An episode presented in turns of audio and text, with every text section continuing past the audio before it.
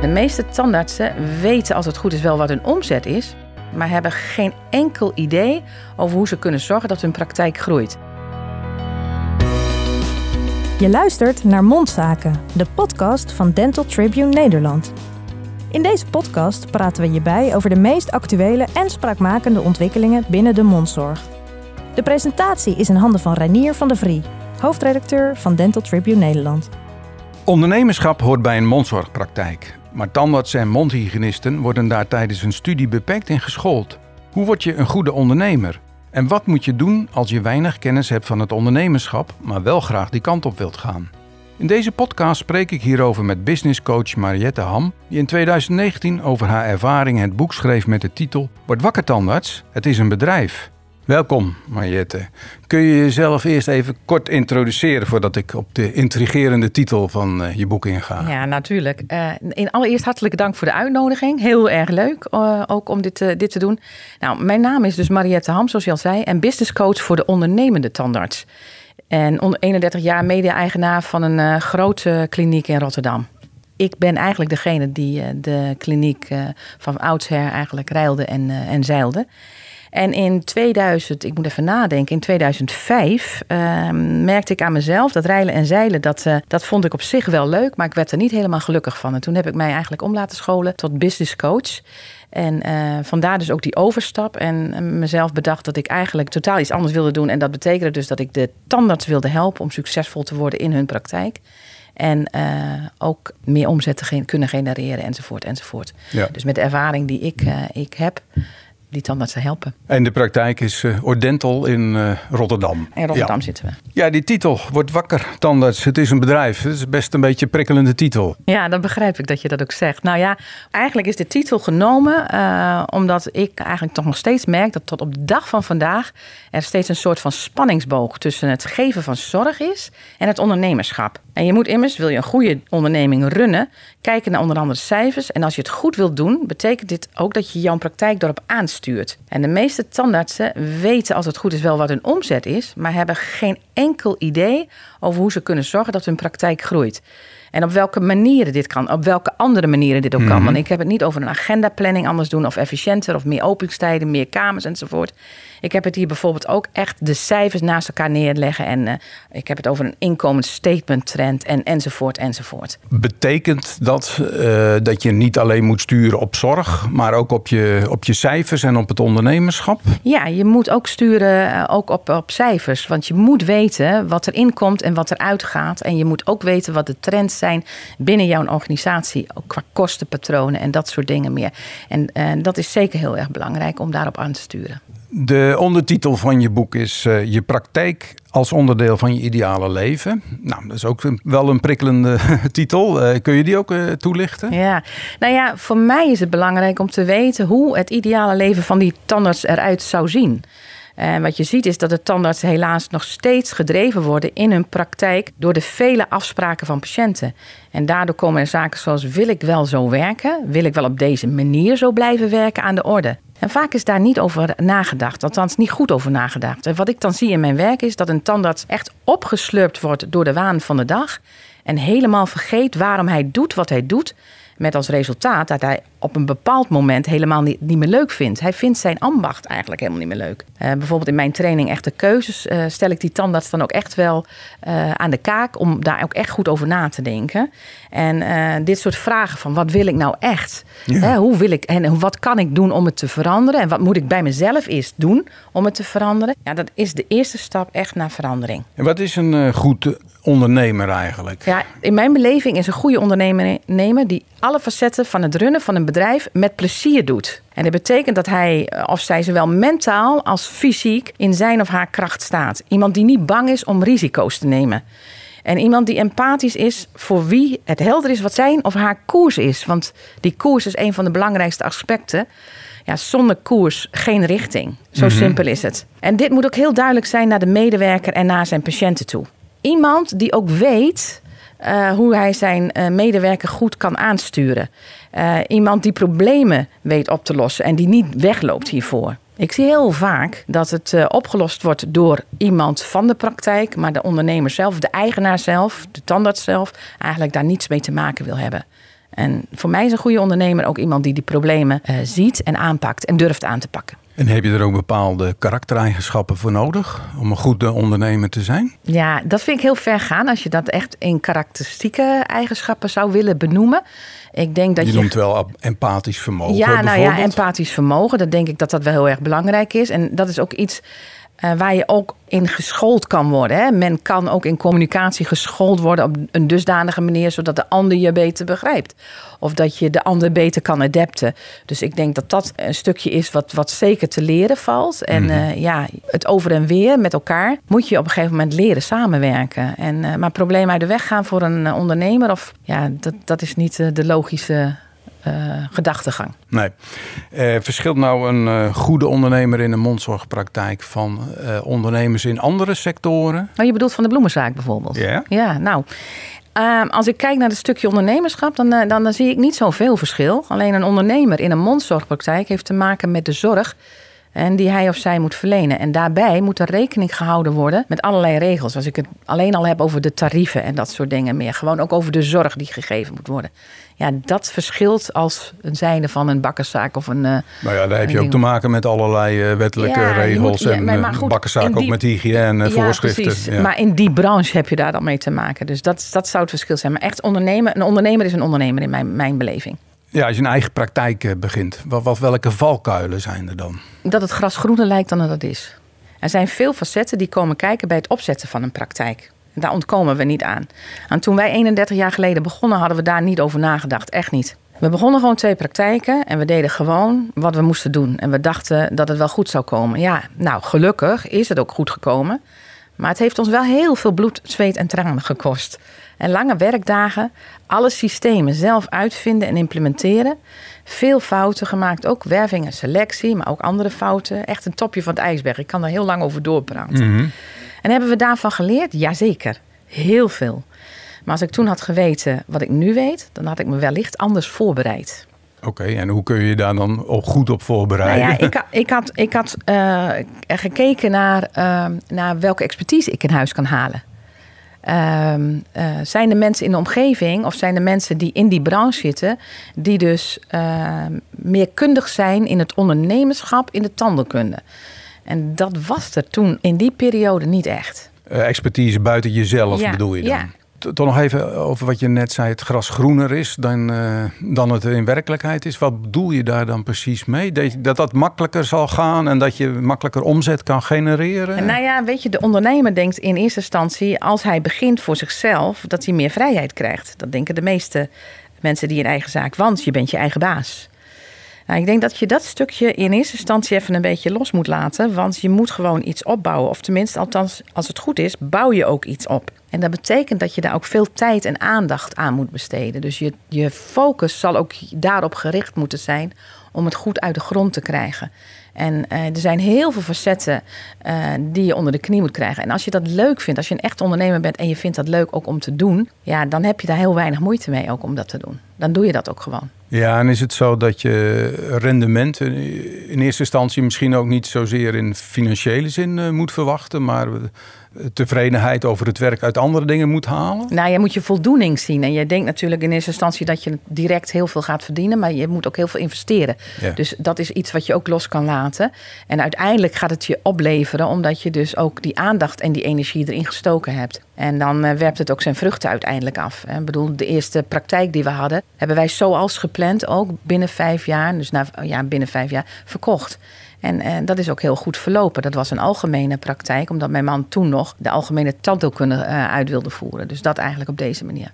Welke mensen moeten er vooral geen ondernemer worden? Nou, mensen die van 9 tot 5 mentaliteit hebben. En mensen die niet willen investeren in het ontwikkelen van zichzelf. En mensen die ook geen risico's durven te nemen. Nou ja, voor mij is het, ja, als je niet na wil denken ook en ook geen tijd wil besteden aan je bedrijf. Niet na wil denken hoe je steeds het bedrijf naar een volgend niveau kan brengen.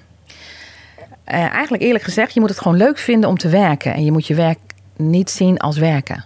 Dat Ja? is een echte ondernemer. Die gaat als een. Ja, ja, Die is er eigenlijk altijd mee bezig. die, ja, die is er veel mee bezig. Ja, veel mee bezig. ja, En die ja. moet leren loslaten. Dat is een ander aspect. Ja. Misschien Zijn er in de mondzorg eh, voldoende tandartsen en misschien ook mondhygiënisten die interesse hebben om een eigen praktijk eh, te beginnen? Ik denk wel dat er eh, genoeg zijn die, eh, die dat willen doen.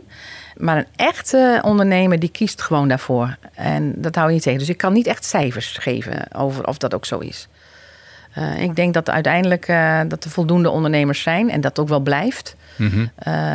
en denk je dat het tegenwoordig makkelijker of moeilijker is, is om een eigen bedrijf te starten dan pakweg 20 jaar geleden? In onze periode, 30 jaar geleden, was het makkelijker om te beginnen. Ik bedoel, je ging naar de bank en je had een lening. En mm that's it. En je begon. En uh, je verdiepte in je, wat je wilde, hoe je het wilde opzetten. Je, je verdiepte in wat je nodig had. Je verdiepte erin wat je kosten zouden kunnen zijn. Je verdiepte je erin hoeveel omzet zou je kunnen halen. Hè? Dus hoeveel patiënten zou je kunnen krijgen.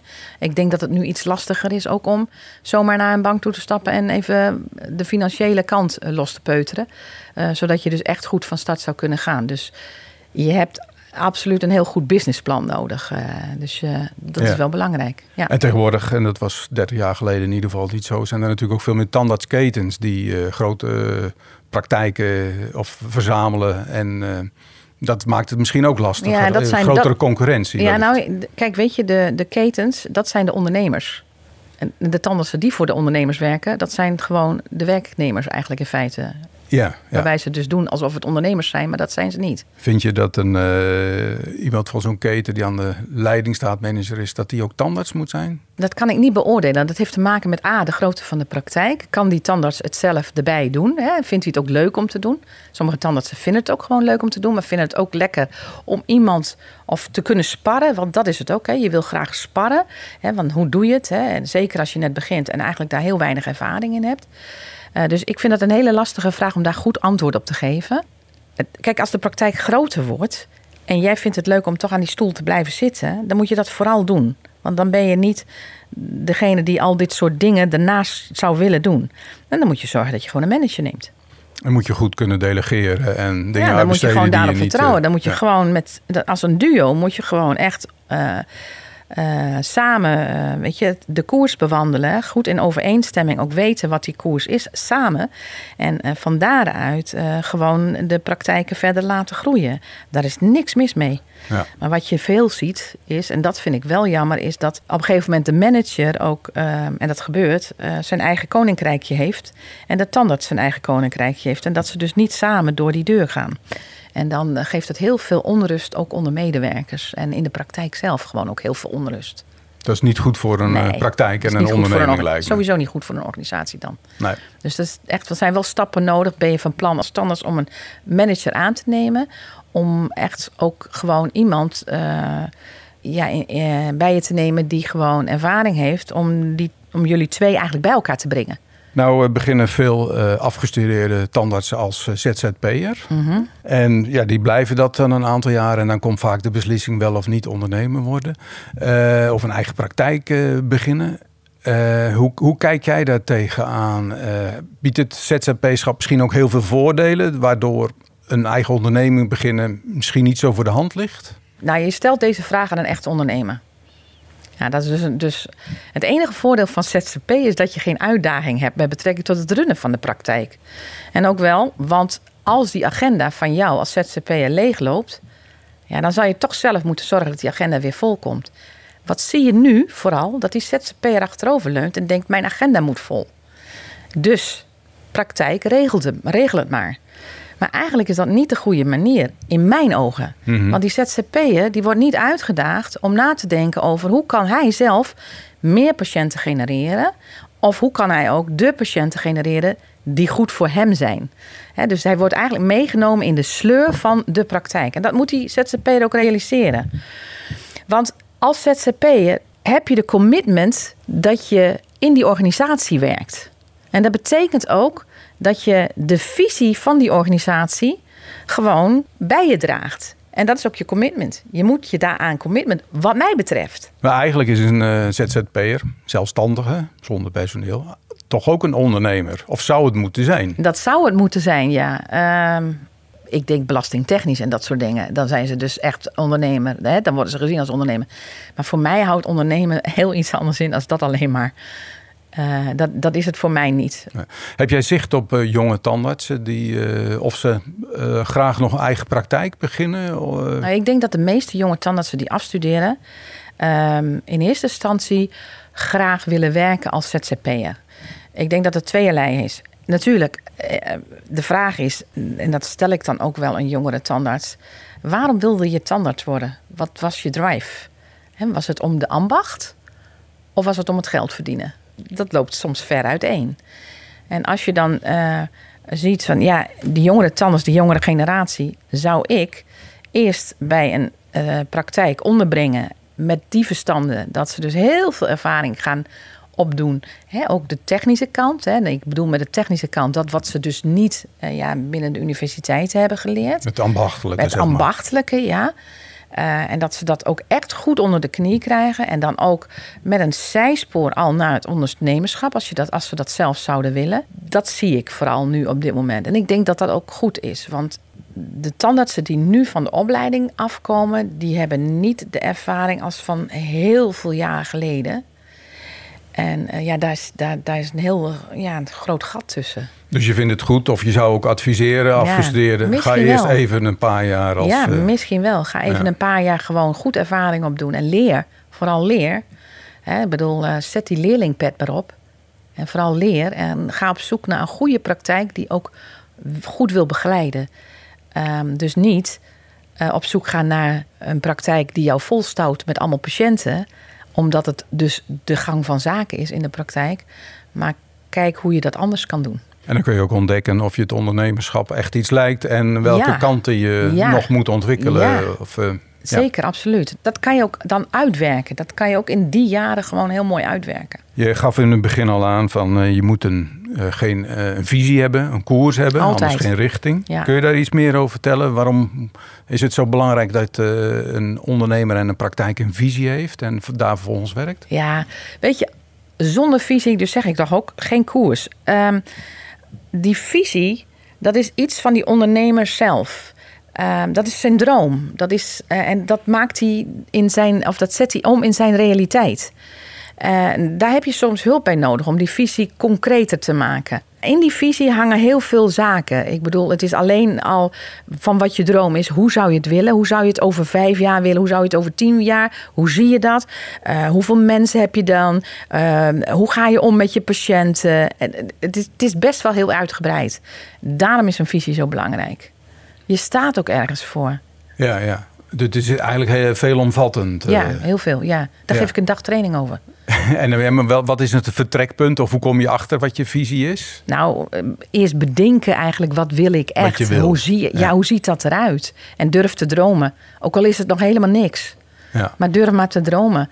Toen wij begonnen, toen hadden we geen idee in eerste instantie van hoe groot het zou worden. Wat we wel wisten was dat het groot zou worden. En dat hebben we dus ook neergezet, want we zijn hier begonnen in Rotterdam met uh, een heel groot oppervlakte met twee behandelkamers. En binnen vijf jaar hadden we vijf, vijf behandelkamers. Maar we wisten dus al, we hadden de oppervlakte al. En we hadden al de kamers dusdanig ingericht, behalve de stoelen. En uh, de units verder. Maar de kamers waren er al. Ja, maar je kunt ook als visie hebben van ik wil een kleine praktijk blijven. Ik wil maximaal drie stoelen. Bijvoorbeeld, ja, zeker ook. weten. Ja, ja, zeker weten. Ja. ja, en als je het nu hebt over een echte ondernemer, dan komt iets bij mij boven. Ik ben dus werkelijk een echt ondernemer. Ik had ooit een droom, want ik kom oorspronkelijk heel ver uit mijn verleden uit het kappersvak. En ik wilde altijd een uh, klein kapsalonnetje. En ik praat ook in de verkleining. Klein kapsalonnetje. Eén stoeltje, misschien één medewerker, meer niet. En maar toen ik wil altijd nog terug naartoe. En toen na vijf jaar, toen die eerste praktijk verkocht was... toen kreeg ik ruimte aangeboden in Zeist... voor een grote beauty-instituut, 400 vierkante meter. Dat was geen klein kapsalonnetje meer. Dat werd een enorme grote beauty-instituut... met alle toeters en bellen erop en eraan. Dus maar over... toen heb je gelijk je visie losgelaten. Ja, en een andere visie gemaakt. Zo okay, dynamisch maar is dat kan ook, dat moet je ook doen. Zo dynamisch is een visie. Ja. Okay. moet je je onderscheiden van collega's, concurrenten? Ja, je moet je weten te onderscheiden. Ja, of je wil. Kijk, weet je, dat is ook weer afhankelijk van de tandarts zelf in dit geval.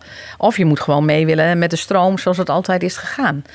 Maar als je met de stroom meegaat zoals het altijd is gegaan, word je opgeslurpt uiteindelijk door, door alle patiënten die jij aangeboden krijgt. En alle behandelingen die altijd hetzelfde zijn. Uh, En waar, waarin kun je je dan vooral onderscheiden als uh? Ja, maar dat is voor iedereen, dat is voor iedereen anders. Mhm. dus uh, uh, ik vind, het moet eerst beginnen bij jezelf. Wat vind jij jezelf waard? Hè? En welke impact heb jij op die patiënt? En waar kan je je dan in onderscheiden? Nou, bijvoorbeeld te bedenken dat je dus de toekomst van die patiënt gewoon in kaart brengt met die patiënt zelf. En daarin ook de grotere behandeling gelijk legt. Je weet ook dat de jongere generatie patiënten van je minder in hun mond nodig hebben als dat je op een gegeven moment over een bepaalde leeftijd heen gaat. Dan spelen de andere aspecten. En dan is net juist heel erg belangrijk dat je dus niet de jongeren al direct, maar gewoon de patiënt al langzamerhand erop voorbereidt dat er meerdere zaken kunnen gaan spelen en welke mogelijkheden die patiënt heeft. Ik denk dat je dan op een bepaalde manier kan onderscheiden. Je kan je ook onderscheiden door je te specialiseren in endodontologie of ja, ik noem maar een voorbeeld. Ik bedoel, deze kliniek is vooral ook parodontologie, implantologie en we hebben een eh, twee endodontologen en we hebben esthetische tandheelkunde. Dat is later gegaan omdat we ook onze missie is om een totaalplaatje te kunnen maken. Dus als een patiënt bij ons is, willen wij ook het totaalplaatje zien van die patiënt en de mogelijkheid geven om het ook in zijn totaal te gaan doen. Ja, ja. Over welke tools moet je beschikken als uh, ondernemer? Ja, jij zegt tools en ik zeg eigenschappen. Oké. Ja, ja, nou ik vind dat je absoluut moet beschikken over een dosis humor. Want de, de wereld is al veel te serieus genoeg. Je moet het ook soms eventjes wat luchtiger gaan zien. Want het ondernemen kan ja, best wel uh, pittig zijn. Want je hebt ook een hoop verantwoordelijkheid. Hè. Als ik hier even kijk naar onze eigen onderneming, hebben we toch een tig aantal mensen in dienst. Een tig aantal mensen die gezinnen hebben. Uh, weet je, dus je moet ze ook voorzien. dus maar een dosis humor is best daarin wel een beetje belangrijk. dat maakt het ook wat lucht, luchtiger. Voor mij is het ook, je moet de moed hebben om naar jezelf durven te kijken. Als ondernemer, als standaards ook, moet je jezelf de moed hebben om naar jezelf te durven kijken. Omdat je in de loop der jaren, als je begint als ondernemer in de tandheelkunde, eh, een stukje vastgeroest raakt. Uh, we noemen dat ook wel blind. Dus uh, als ik hier binnenkom en ik ben een paar weken niet geweest, dan kan ik hier door de zaak lopen en dan kan ik gewoon rondkijken en ik kan van allerlei dingen zien waarvan ik denk: hé, hey, wacht eventjes, hier moeten we iets mee. Als jij steeds maar blijft hangen in die, nou ja, vierkante meter locatie wat je hebt en je staat niet open uh, voor uh, verandering of ook voor, uh, voor vernieuwing, ja, dan blijf je vastzitten in het. En dan ga je eigenlijk een soort van vastroesten. Zelfreflectie is belangrijk. Ja, zeker. Openstaan voor feedback. Ja, en verdiep in je eigen gedrag en die van je patiënten, van je medewerkers. Als je het hebt over iemand die dan empathisch moest zijn. Hè? Ik bedoel, dat, dat, dat is heel belangrijk. En ook gewoon de moed hebben om, durf, om, om hulp te vragen. Nog even nog, ja, wat meer de diepte in. zeg maar, wat moet je op het gebied van financiën kunnen regelen. Je moet management tools krijgen.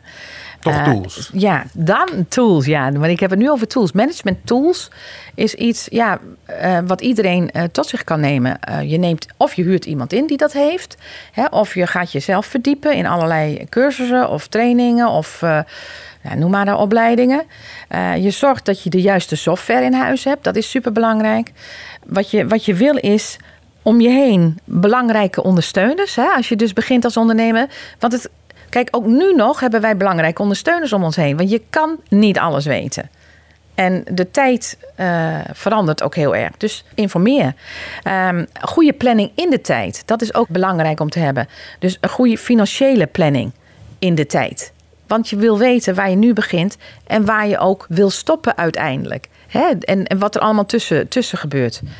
En ook weten wat de kosten zijn van die financiële planning. Dat is, dat is gewoon, denk dat het belangrijkste is. Dus dan heb ik het over tools. Oké. En uh, ja, goede ondernemer, hoe gaat hij om met zijn haar personeel? Ik praat het liefst over medewerken. Want ik vind eigenlijk gewoon als. Uh, het maakt mij ja, niet medewerkers is in de tandheelkunde een beetje ja, dubbel begrip natuurlijk. Omdat je tandartsmedewerkers hebt, maar ook andere medewerkers als assistenten. En, ja, en uh, voor ons zijn het gewoon allemaal, allemaal medewerkers. medewerkers. Alleen okay. hebben wij ze opgedeeld dan in behandelaars, uh, mondhygiënistes, preventieassistenten en zo verder. Eh, waarom ik medewerker zeg, dat is ook de taal, omdat ik vind dus dat we de medewerker in dit geval ook gelijkwaardig moeten behandelen. ze zijn bij jou in dienst, ja, en je zal sturing moeten geven. En ja, jij bent degene die beslissing uh, gaat nemen en moet nemen op bepaalde zaken. Maar vergis je niet, een medewerker heeft ook een heleboel meeneembare kwaliteiten. die je dan tot uitdrukking kan komen. net juist op het moment dat je ze gelijkwaardig hebt aan je. Dus dat ze je ook dat, dat dingen durven uh, te zeggen. maar ook dat ze dus met ideeën komen. Want dat is het leukste. Want dan gaat een praktijk of een, een kliniek echt groeien.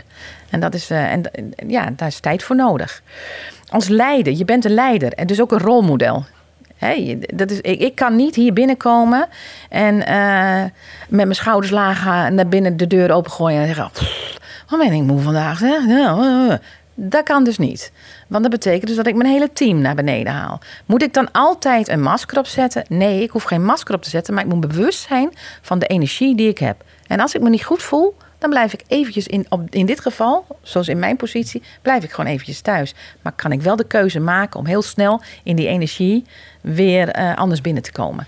Want uh, de, de ondernemer, eigenaar, de baas, zeg maar, die, die zet wel de cultuur neer in absoluut, een organisatie. Absoluut, die zet de cultuur neer samen met de medewerker. Maar als ik dus in die energie niet goed zit, of als mijn man in dit geval in die energie niet goed zit, zal dat zijn effect hebben op de hele organisatie. Dan en dat ga je merken. Door. Absoluut, dat ga je merken. Ja. Ja. En wat ik ook belangrijk vind, en dat hebben we net al besproken, is dat empathische. Hè? Ja. Um, dus gewoon ook begrip hebben voor die ander. Uh, wat je ziet is dat je heel erg als standaards opgeslokt kan worden door je patiënten. He, dus je hebt je agenda, en daar begin je s ochtends mee en dat is brrr, en je gaat. En uh, weet je, je hebt een assistente naast je en ja, die moet maar meevliegen. En of het wel goed gaat met die assistenten of niet goed gaat met die assistenten, hmm, dat merk je wel tijdens het werk op dat moment. Voor ons is het heel belangrijk, en dat leer ik ook andere praktijken, dat die huddle, en dat is dus eigenlijk van tevoren, s ochtends even samenkomen. Uh, al is het maar vijf minuten, gewoon echt gepland. Even voordat je, jullie, dat begonnen wordt met patiënten, even besproken wordt. Weet je, hoe ziet die dag eruit? Waar staan we vandaag voor? Wat zijn de knelpunten? Waar denken we tegenaan te lopen? Hoe pakken we dat aan? Wie doet even wat? Wie doet zus? Wie doet zo? En gaan met die uh, nou ja, ik wou zeggen banaan, maar dat is natuurlijk wel zo. En aan het einde ja. van de dag is dat ook heel belangrijk. Een ZZP'er die met een assistente werkt, um, die verschillende assistentes ook bij zich krijgt. Hoe belangrijk is het om die assistenten feedback te geven over hoe die assistent heeft gefunctioneerd. Maar ook die assistenten geven feedback aan die ZZP'er. Doordat, en ja, de samenwerking wordt dan op die manier veel makkelijker ja. en beter. Ja, je zei net, ja, een ondernemer die stopt uh, zijn ziel en zaligheid er eigenlijk in. Hè. Dat moet ongeveer niet als werk aanvoelen. Maar er zijn natuurlijk veel medewerkers die gewoon van 9 tot 5 willen werken. Gewoon ook wel hun stinkende best willen doen. Maar dat is het dan ook. Zit daar niet een, iets conflictueus in oh, dat je als zo ondernemer... lastig. de ondernemer altijd meer verwacht dan dat, je, dat ja. eruit komt? Ja, dat is zeker super lastig. Alleen je moet één ding in je achterhoofd houden. Als allemaal zo, zoals jij als ondernemer zou zijn, zouden ze allemaal ondernemer worden. Dus dat kan je niet verwachten, dat mag je niet verwachten. Nee. Maar in de tijd dat ze aanwezig zijn, benut dan de kwaliteiten die ze ook hebben. En geef ook feedback daarop. En omgekeerd ook, de ander mag ook de feedback geven. Dat leren ze ook. In ieder geval bij Dental leren ze dat heel scherp. En de andere praktijken, Leeuwarden, heb ik dat ook zeker uh, aan de orde gesteld. Ja. Hoe genereer je nou als ondernemer voldoende omzet? Ja, en of dat wel een issue is. Is dat een issue? Lijkt mij wel als je Ja, dat vind ik overlevingskans, de continuïteit van je Ja, maar bedrijf. dat, is, dat vind ik dan de- de vraag. Want als er voldoende patiënten zijn, dan zou dit geen probleem moeten zijn, toch? Dan zou je gewoon werken. En toch zie je dat net juist die patiënten bijvoorbeeld ook als eh, praktijken overgenomen worden. Dat, je, eh, dat die patiënten even blijven en dan toch op een gegeven moment aan de wandel gaan omdat ze dus uh, het niet meer eens zijn met dat wat er gebeurt. Of uh, de, een andere, ja, de, de waait gewoon een andere wind. En dat mag dan heel duidelijk zijn. Dus belangrijk is dan ook in die situaties is dat je moet kijken welke patiënten passen bij jou. En hoe hou jij die patiënten dus binnen? Dat is heel erg belangrijk. Ja, en wat is dan voldoende omzet? Als het goed is, heeft een startende ondernemer die vooraf bepaalt, hè, dus die in een meerjarenplan. En hij heeft al zijn kosten, alles op een rijtje gezet uh, en in dit plan verwerkt. En er staan omzet uh, in en er staat winstmarge in. Ja, zeg maar. maar ik vind op welke manieren deze omzet gegenereerd worden, is echt sterk afhankelijk van de ondernemer zijn mindset, creativiteit, focus en ook zijn acties die hij onderneemt. Ja. En hoe ga je dan met uh, eh, patiënten om? Of heb je, spreken jullie liever over eh, cliënten? Uh, Dat is ook altijd een discussie natuurlijk. Ja, maar... ja, ja, ja, ja. Nou, ik vind gewoon behandel jouw patiënten als klanten en geef ze meer als dat ze verwachten. Bijvoorbeeld? nou ja, je kan als goed ondernemer verder kijken dan alleen de patiënt. En wat heeft deze klant dus of patiënt meer nodig, waar hij of zij zich op dit moment niet van bewust is. En daar legde ik net al een beetje uit. Hè. Uh, maak een meerjarenplan met die patiënt. Hè. We, uh, het is nu nog niet, maar het zit eraan te komen. En, hè, dus bespreek dat ook door. Neem daar ook de tijd voor. En je ziet een heleboel praktijken dat daar niet voldoende tijd voor genomen worden. En dat betekent dus dat er een stukje, en daar komt het vieze woord voor ze heel veel, sales blijft liggen.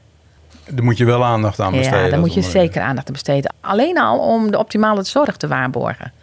Want op het moment dat jij dus alleen maar doet wat je moet doen als standaard. En die patiënt is blij hoor, want die denkt: Oh, gelukkig, ik heb geen gaatjes daar. Ja, laat je dus een heel stuk liggen. En ook de optimale zorg. Van het moment dat er dus wel iets is aan de hand, dan heb jij als standaard dat niet gezegd. En gaat die patiënt naar de volgende. En die zegt, en die, die ratelt het hele, hele plan op, bij wijze van spreken. En tegen welke problemen kun je als ondernemer aanlopen? Ja. Andere woorden, wat zijn nou eigenlijk ondernemers? De echte ja, ondernemersrisico's ook uh, ja. in de mondzorg. En... Ja, niet voldoende cashflow. Toch uh, uh, het niet goed in de gaten houden van wat je kosten zijn. Dus wat er binnenkomt, wat eruit gaat. Ook niet voldoende patiënten. niet de juiste patiënten. En het is vooral ook heel belangrijk als je wil werken zoals je eigenlijk onder jouw voorwaarden zou willen werken. Ehm, niet de juiste medewerker op de juiste plek. Niet voldoende medewerkers ook. Hè. Ik bedoel, in deze tijd hebben we gewoon moeite met het binnenkrijgen van goede, goede medewerkers. Um, ook investeringen doen en die zich op, zich, op zichzelf niet uh, terugverdienen. Hè. Die op zich heel erg leuk leken, maar dan toch niet terugverdienen. Noem eens een voorbeeld. Ja, ik bedoel, um, even, dan moet ik even nadenken. Stel dat je dus, uh, ja, dan moet ik even heel diep nadenken. Als je een investering doet wat betreft uh, gewoon apparatuur. Of als je investeringen doet, materiaal bijvoorbeeld. Hè? Dat je denkt van ja, dat haal ik er dan uiteindelijk niet uit. Of huisvesting wellicht Huisvesting bijvoorbeeld. Verbouwingen, ja, verbouwingen, dat soort dingen. Dat je dus je verbouwing, dat die duurder is, dat je eigenlijk gepland had te doen. Ehm, nou, en wat ook wel een bottleneck is, ja, je zou niet voldoende kunnen weten uh, en niet weten om te gaan met allerlei wetten en regels. Dus, uh, en, en voor mij is ook, en dat merk ik ook bij tandarts, als eigenaar, je bent wel kwetsbaar. Hè? Dus hoe scherm je jezelf goed af en zorg je dat de organisatie door kan draaien, ook met jouw aanwezigheid.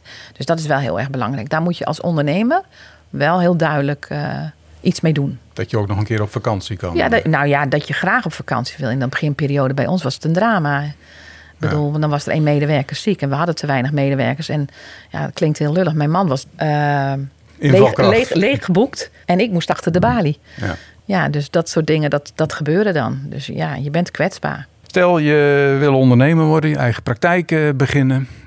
Uh, maar je vindt dat je te weinig kennis, ervaring hebt. Hoe pak je dat dan aan? Ja, je, je leer het ondernemerschap van iemand die ervaring heeft. Hè, ga op zoek. Uh, lees veel.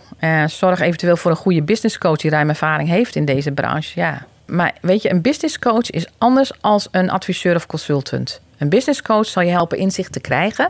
En die zorgen dat je verder komt in je eigen ontwikkeling en dat van je bedrijf. Een uh, goede business coach geeft geen advies, maar helpt je de verandering te maken die nodig is om succesvol te worden. Die je zelf dan ontdekt eigenlijk. Ja, tuurlijk. Uh, want dan, dan maak je ook zelf die stappen en ga je ook zelf die verandering aan. Ja. Uh, ik kan van allerlei kanten advies krijgen, maar als ik daar verder niets mee doe of niet ga implementeren. Of uh, ik kan bijvoorbeeld ook iemand erin zetten die het voor mij doet maar ik doe daar daarna niets meer mee. Ja, dan houdt het natuurlijk op. Ik moet ook vanuit mijn eigen kern daarachter staan en die verandering door willen maken. Um, wat ik als laatste dan daarover wil zeggen, is dat je zet wat, echt wat nodig is aan expertise op een rij. En wat heb je echt nodig? En uh, ja, zet die mensen gewoon in. Ja. Dat is ook een investering die je doet. Kun je ondernemer eh, worden en eigenlijk alles, bijna alles uitbesteden aan een manager of managers? Nee, dat voor mijn beleving niet. Dat kan niet. Weet je, voor mij is het zo dat een manager regelt de zaken en is absoluut geen ondernemer. Maar nogmaals, anders was hij zelf wel ondernemer geworden. Um, het ondernemerschap besteed je niet uit. En um, alleen uit te besteden dus aan een ondernemer. Dus op een rijtje. Wanneer je het zelf dus niet ziet zitten om allerlei zaken te regelen, dan kan je dit uitbesteden aan een goede manager. En deze manager dan, zal je dan veel uit handen nemen. Ehm, ik ga je een voorbeeld nemen. Dat, we hebben het net er al over gehad met die ketens. Uh, wat nu gebeurt. De ketens is gewoon een paraplu. Dat is de ondernemer. En de tandarts die erin gezet wordt, of de mondhygiëniste die erin gezet wordt, die regelt de zaken in feite. Dat is wat er nu gebeurt. Je ziet het ook heel veel in de kappersbranche, hè, dat dat zo gebeurt. Is op zich niks mis mee, helemaal niet. En, maar ik denk als je echt een ondernemer bent, dan wil je dat voor jezelf. Hè, dat is een soort euforisch. Ik heb het zelf neergezet. Dat is wat, je, ja, wat voor mij heel erg uh, spreekt. Maar zou ik dan een manager nemen als ik, uh, als ik uh, een praktijk zou hebben? Jazeker. Ik zou zeker een praktijk nemen. En zeker als ik van mezelf weet, en ook dat kan je weer onderzoeken, vind ik het leuk om dat te regelen allemaal. Hè? Vind ik het leuk om die gesprekken met de medewerkers te hebben? Vind ik het leuk om die voortgang te, te doen? Vind ik het leuk om werving en selectie te doen? Vind ik enzovoort enzovoort. Als je dat niet leuk vindt en je haalt meer voldoening uit het werken met patiënten en aan die stoel, moet je dat zeker blijven doen. Ja, maar dan nogmaals, ik benadruk het weer. Zorg dat je op één lijn staat met je manager. En zorg ook dat je een manager neemt die goed weet waar ze het over heeft. Hij of zij. Ja, en je moet denk ik wel als ondernemer de kapitein op het schip eh, blijven, lijkt me. Ja, hou alsjeblieft die touwtjes in handen. Houden. Absoluut. Hou die touwtjes zelf in handen. Dat betekent niet dat je niet kan delegeren en dat soort dingen. Maar laat je informeren. Weet wat er speelt en wat er aan de hand is. Ja. Heb je samenvattend nog drie belangrijke tips voor iemand die een eigen praktijk eh, wil beginnen of voornemens is te gaan ondernemen? Ja, ik vind dat je je heel goed moet voorbereiden. Dat is uh, één? Ja. Oh, ik heb oh. dan heb ik er wel zes, denk ik. Oh. Oké, maar verzamel mensen om je heen met. Ja? Nou, verzamel mensen om je heen met de expertise die je nodig hebt. En vraag jezelf af waarom je dit wilt. Uh, ontwikkel je dus je eigen visie en zet deze op papier. En een visie, en nogmaals, hè, dat hoorde je net in mijn, mijn verhaal al, is dynamisch. Hè? Hoe klein ik wilde, hoe groot ik werd. En durf te dromen en, en, en vaar je eigen koers. En blijf deze koers varen. In al die jaren hè, hebben mensen natuurlijk. Men probeert je van het padje af te krijgen. Men probeert. Hè, en je raakt dus ook uh, dat je dus. Uh, nou ja, even, even gewoon niet meer hè, de kracht hebt of wat dan ook. Blijf, op, blijf die koers. En als ik had geweten wat ik nu allemaal weet. Ja, dan had ik het wellicht iets anders gedaan. Maar had, je dan ik een betere onderneming gehad? Nee, ik had geen betere onderneming gehad. En ik had het nog steeds zo gedaan. Oké. Okay. Absoluut. En was ik ondernemer geworden? Jazeker, ik was zeker ondernemer geworden. Want ik ben gewoon een ras echt ondernemer. En mijn man is ook ondernemer. Dus ja, ja dat en, en, val niet in slaap. En val zeker niet in slaap. Dat is een van de belangrijkste dingen ook als ondernemer. Hou je energie goed en hoog. Oké, en ja. ga je nog een keer die kleine kapsalon eh, beginnen of is dat passé? Nee, dat ga ik maar niet meer doen, denk ik. Nee, ik hou me bezig met de tandartsen. En ik vind het waanzinnig leuk als ik op locatie kan komen. Maar ook als ik mijn trainingen kan geven en met de tandarts zelf aan de slag kan gaan. Ja. Dat vind ik het leukste. Nou, ik denk uh, dat je ook in deze podcast uh, heel veel waardevolle tips hebt uh, gegeven voor tandartsen die willen gaan ondernemen. Of misschien ook al ondernemen en dat nog wat beter willen doen. Hartelijk dank. Graag gedaan. Dit was Mondzaken, de podcast van Dental Tribune Nederland. Wil je geen enkele aflevering missen? Abonneer je dan via je favoriete podcast-app. Heb je tips, leuke suggesties of vragen over deze podcast? Stuur dan een mailtje naar redactie@dental-tribune.nl. Voor ontvangst van onze krant of online nieuwsbrief kun je je aanmelden op onze website www.dental-tribune.nl. Graag tot de volgende podcast.